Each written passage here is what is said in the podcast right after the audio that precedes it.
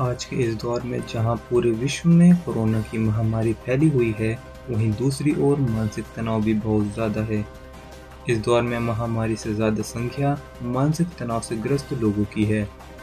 हमें अपना तनाव कम करने के लिए विभिन्न तरीके अपनाने चाहिए, जिसमें से एक है हॉबी, यानी शौक। घर पर बड़ा हुआ समय विभिन्न प्रकार के शौक को बनाने या फिर उसे उभारने का एक उत्कृष्ट अवसर हो सकता है। नए या पुराने शौक लेने से हमें खुशी मिलती है, व तनाव कम होता है। यह हमारे नए फुर्सत के समय के साथ हमें कुछ मज़ेदार करने और हमें नए कौशल सिखाने की अनुमति देता है। एक हॉबी होने के क्या फ़ायदे होते हैं?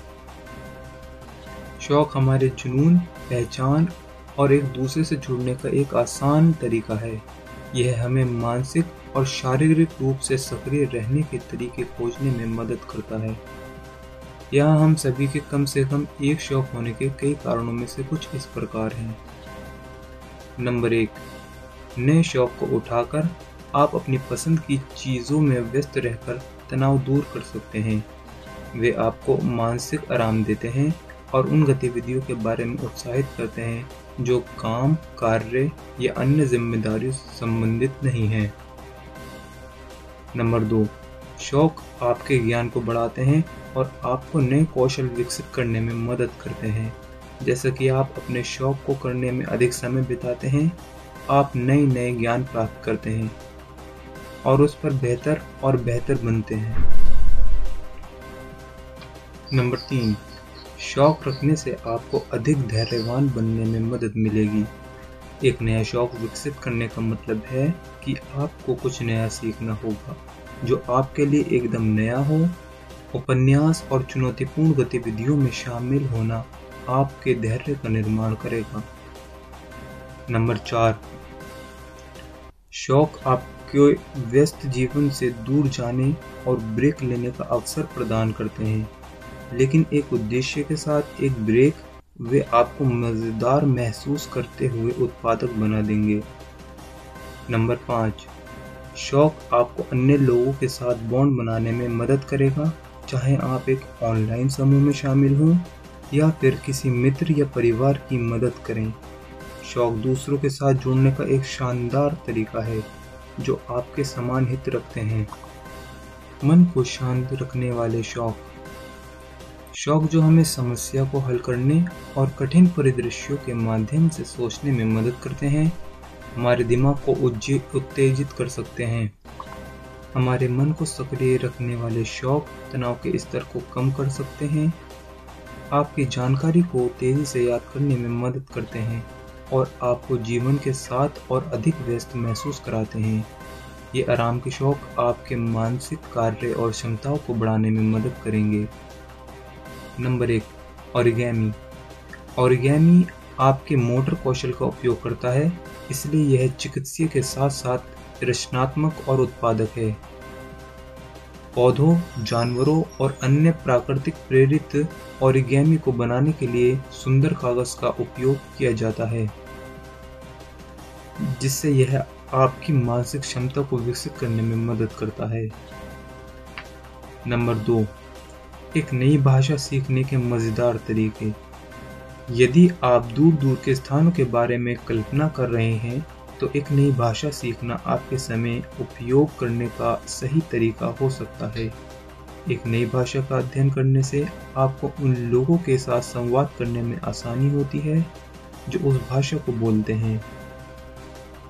इसके लिए बहुत सारे ऑनलाइन प्रोग्राम और ऐप हैं, जो आपकी मदद कर सकते हैं। एक बार जब आप मूल बातें सीख लेते हैं तो अपने कौशल को अधिक प्रमाणित तरीके से उपयोग करने के लिए एक पैन पाल ढूंढें। सामाजिक भेद के इस समय में एक नया संबंध बनाना हमेशा एक प्लस पॉइंट होता है। आप अपनी पसंदीदा फ़िल्म या टीवी शो उस भाषा में भी देख सकते हैं, जिसे आप सबटाइटल के साथ पढ़ते थे। क्रिएटिव शौक को उठाओ। एक रचनात्मक शौक, आपकी पावर को रिचार्ज करने और अपनी कल्पना को रास करने का एक शानदार, उत्साहजनक तरीका हो सकता है।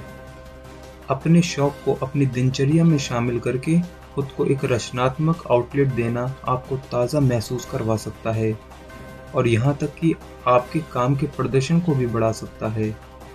अपने कलात्मक पक्ष के साथ संपर्क में आने वाले शौक के प्रकार उठाकर अपनी रचनात्मकता का अन्वेषण करें और अपने दैनिक दिनचर्या को अधिक मज़ेदार बनाएँ।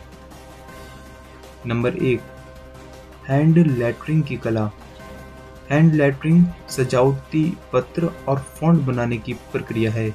इस शौक के सबसे आकर्षक भागों में से एक यह है कि इसे करने के लिए लगभग अंतहीन तरीके हैं। आप लेखन या ड्राइंग के लिए किसी भी प्रकार के माध्यम का उपयोग कर सकते हैं, जिसमें पेन से मार्कर से लेकर ब्रश और उससे आगे तक हो सकते हैं। हैंड लेटरिंग भी आपको थोड़े अभ्यास के साथ अपनी अनूठी शैली विकसित करने की अवसर देता है। विशेष रूप से इस तरह के शौक का उपयोग आपके दोस्तों और परिवार के लिए कार्ड और संकेत बनाने के लिए किया जा सकता है। नंबर दो बुलेट जर्नलिंग के साथ अपने विचारों को व्यवस्थित करना सीखें। बुलेट जर्नलिंग एक ऐसी तकनीक है जिसका उपयोग आप अपने दिन की घटनाओं को रिकॉर्ड करने, संगठित रहने और भविष्य के लक्ष्यों की योजना बनाने के लिए कर सकते हैं। एक योजनाकार खरीदने के बजाय आप खुद ही एक बना सकते हैं, जिसमें केवल आपकी ज़रूरत की चीज़ें शामिल हों। जर्नलिंग उन घटनाओं को ध्यान में रखकर करनी चाहिए, जिन्हें आप याद रखना चाहते हैं। बुलेट जर्नलिंग अपने आप को व्यक्त करने और कागज़ पर अपने विचार प्राप्त करने का एक त्वरित तरीका है। आरंभ करने के लिए अपनी पसंद और फ़ोटो के रंग, पैलेट के साथ अपनी व्यक्तिगत पत्रिका डिज़ाइन करें। सामान्य रूप से लिखना एक महान शौक है, इसलिए चाहे वह कथा हो या कविता हो। आपकी पत्रिका भविष्य में बहुत मायने रख सकती है।